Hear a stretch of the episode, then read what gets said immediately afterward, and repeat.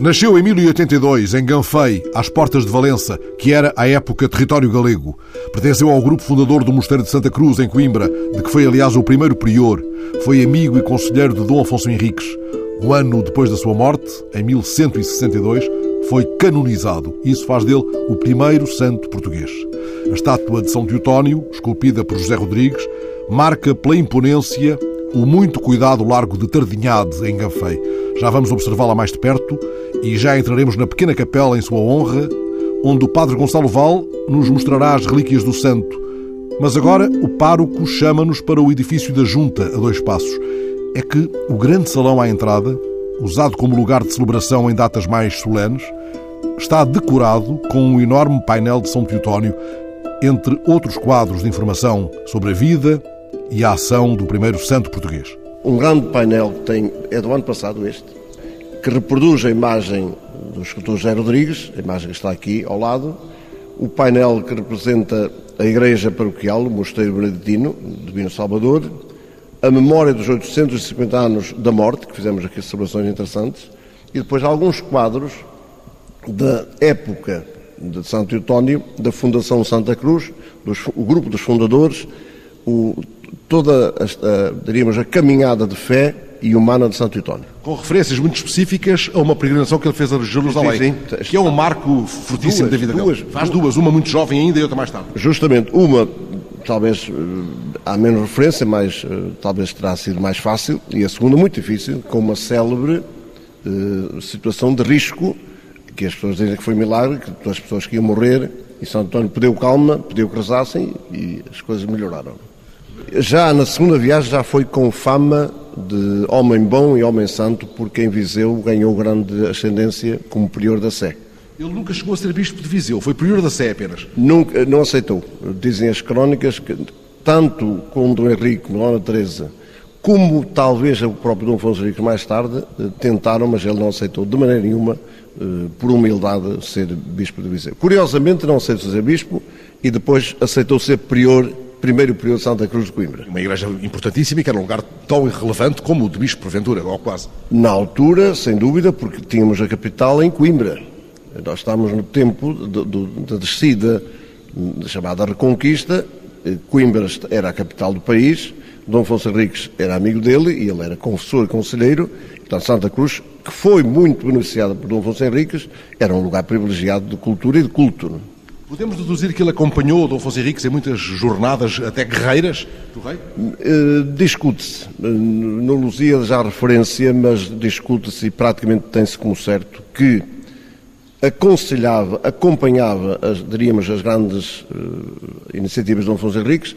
Este pedia para que os frades rezassem, pelo êxito das iniciativas, quando foi Santarém, por exemplo, mas não, não, não é certo que tenha estado diretamente envolvido em batalhas. Dizem que talvez o sobrinho, segundo o período Santa Cruz, o João Tritónio, esse que talvez tivesse alguma uh, marca na, nas batalhas.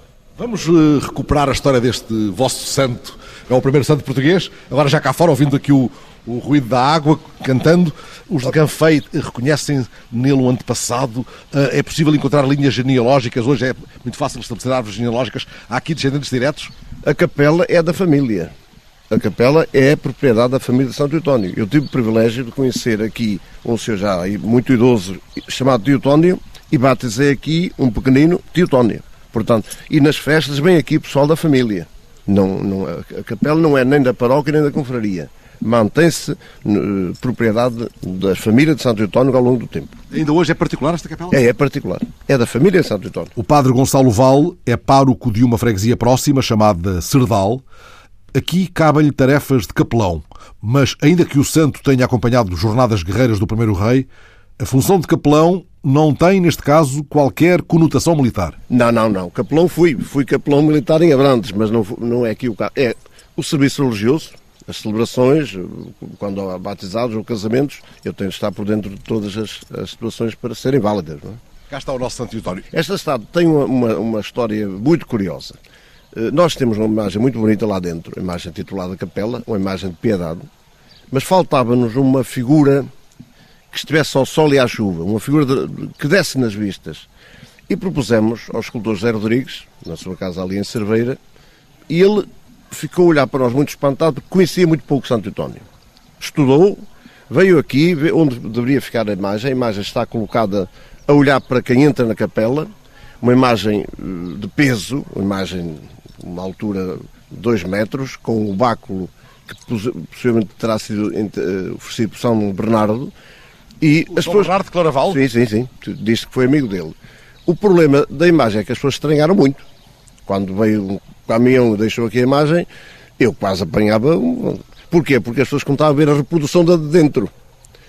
Que é isto? Que é isto? Que é... E agora não, hoje chamam-lhe o Santo Velhinho, que é uma imagem de respeito, uma imagem de resistente e uma imagem que enche o espaço. Este espaço sem esta imagem hoje não valia nada. E qual é a imagem? Vamos ver lá dentro da capela se. Uma imagem de piedade, uma imagem comum. Sim. Dele mais novo. Muito mais novo, com a cruz, Ordem Santa Cruz, com a cruz na mão direita.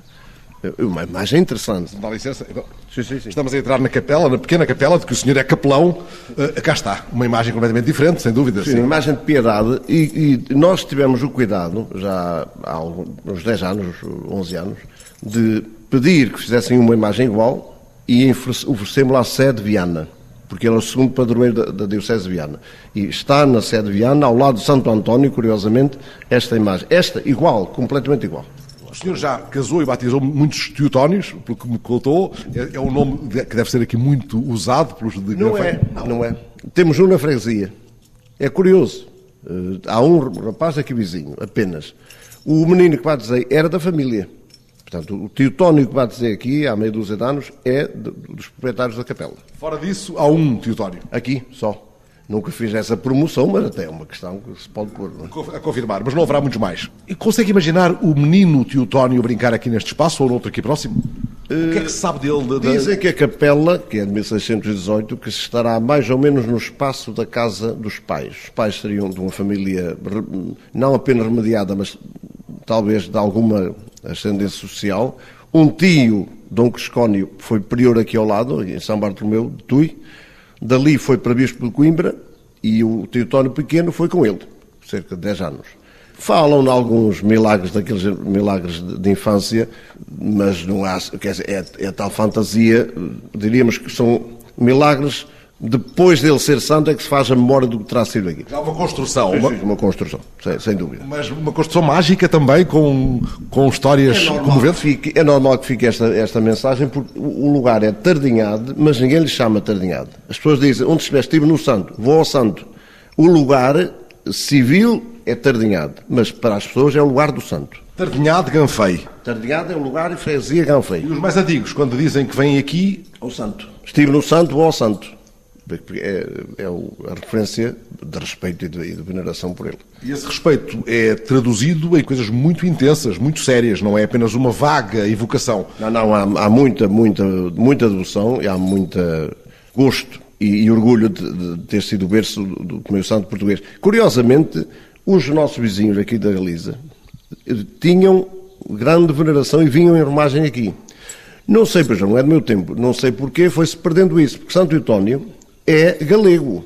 Nasceu galego. Claro. Portugal não existia. Claro, claro. Lá diz, nasceu na província da Galiza. Se é, está, é, é o dado de facto, deveríamos também promover um bocadinho a devoção lá. E estamos a fazer isso de uma forma muito subtil. A imagem de Santo António, esta titular, vai à procissão de São Telmo, que é o grande santo de Tui. E vai à confraria. E as pessoas interrogam-se. Que santo é este? E nós estamos a tentar reavivar esta consciência de que eles deveriam também promover um bocadinho o culto de Santo António, porque é deles. Na Sé tem duas imagens lindíssimas de Santo António. Uma no Cadeiral e outra na Sacristia. Na Sé de Tui. Na Sé de Tui. Porque ele, de facto, é galego de origem, como o nosso Santo António de Lisboa e de Pádua. Nós podemos dizer Santo António de Ganfei pré-nacional português e depois português porque morreu já, de facto, Portugal estava estava reconhecido. Pois podem, podem replicar essa, essa, esse modo singular de, de identificação de Santo António. Aqui, e, ainda mais, ainda mais nos temos a relíquia, eh, uma pequena relíquia do braço direito, que está aqui eh, no altar. Relíquia é essa que tem uma história, veio para cá em 1620, tem uma história que nos orgulha. Há pouco tempo foi, deu volta ao mundo, com ordem da, do Bispo da Diocese, com ordem do, do Estado, seguiu numa viagem de, por 12 países, e temos aqui um quadro em que ela está reproduzida numa pintura de um frade austríaco. Portanto, este, este quadro para nós tem muito interesse porque é a imagem titulada Casa-Mãe de Santa Cruz na Áustria com a relíquia de Santo António, que é, pertence à confraria, incorporada. É exatamente aquela figura é aquela, que ali está. É uh, Porquê é que este é pintado na Áustria? Porque ele pertencia a uma casa... É a casa-mãe dos Crúzios, atualmente. E, portanto, teve na Índia, esteve no Brasil, e este frade teve a gentileza de nos oferecer o quadro com a, a produção da, da relíquia incorporada. Isso deixa supor que muitos vêm de longe uh, aqui em peregrinação? Vêm particularmente de Braga.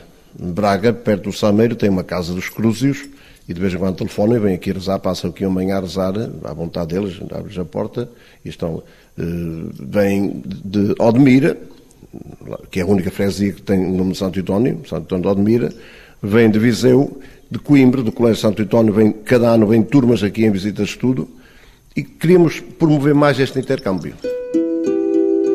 Podemos dizer deste São Teutónio, amigo e conselheiro do primeiro rei, que foi um homem avançado para o seu tempo? Eu chamaria um homem inquieto, porque inteligente, de uma família de facto, com capacidades para o, para o formar, acompanhou o, o tio para Coimbra, depois estudou e formou-se em Viseu como padre, prior, mas a, a, tentação, entre aspas, isto é, o gosto de ir à Terra Santa, despertou nele esta, esta ânsia de e ele queria viver lá e morrer lá. Foi a segunda vez e veio para ir a terceira e última, para ficar lá. Entretanto, é convidado para formar o grupo de Santa Cruz, integra os, o grupo dos 12 fundadores e é escolhido para prior. Portanto, portanto aí faz o percurso de aconselhamento e de acompanhamento dos, da comunidade e do, do, do Dom Afonso Henriques. Dez anos antes de morrer, confia o prioridade ao, ao, grupo, o grupo escolhe o sobrinho, e ele passa os dez anos finais recolhido em silêncio, em oração, e morre em paz. As estrelas que estão na imagem, diz que na véspera da morte que apareceu um globo de estrelas no claustro e que ele que morreu de uma forma particularmente eh, calma, pediu os sacramentos e morreu com um ar tranquilo de quem mesmo sabia que estava a terminar os seus dias no mundo. Onde é que ele morre, Padre? Morre em Santa Cruz. Em.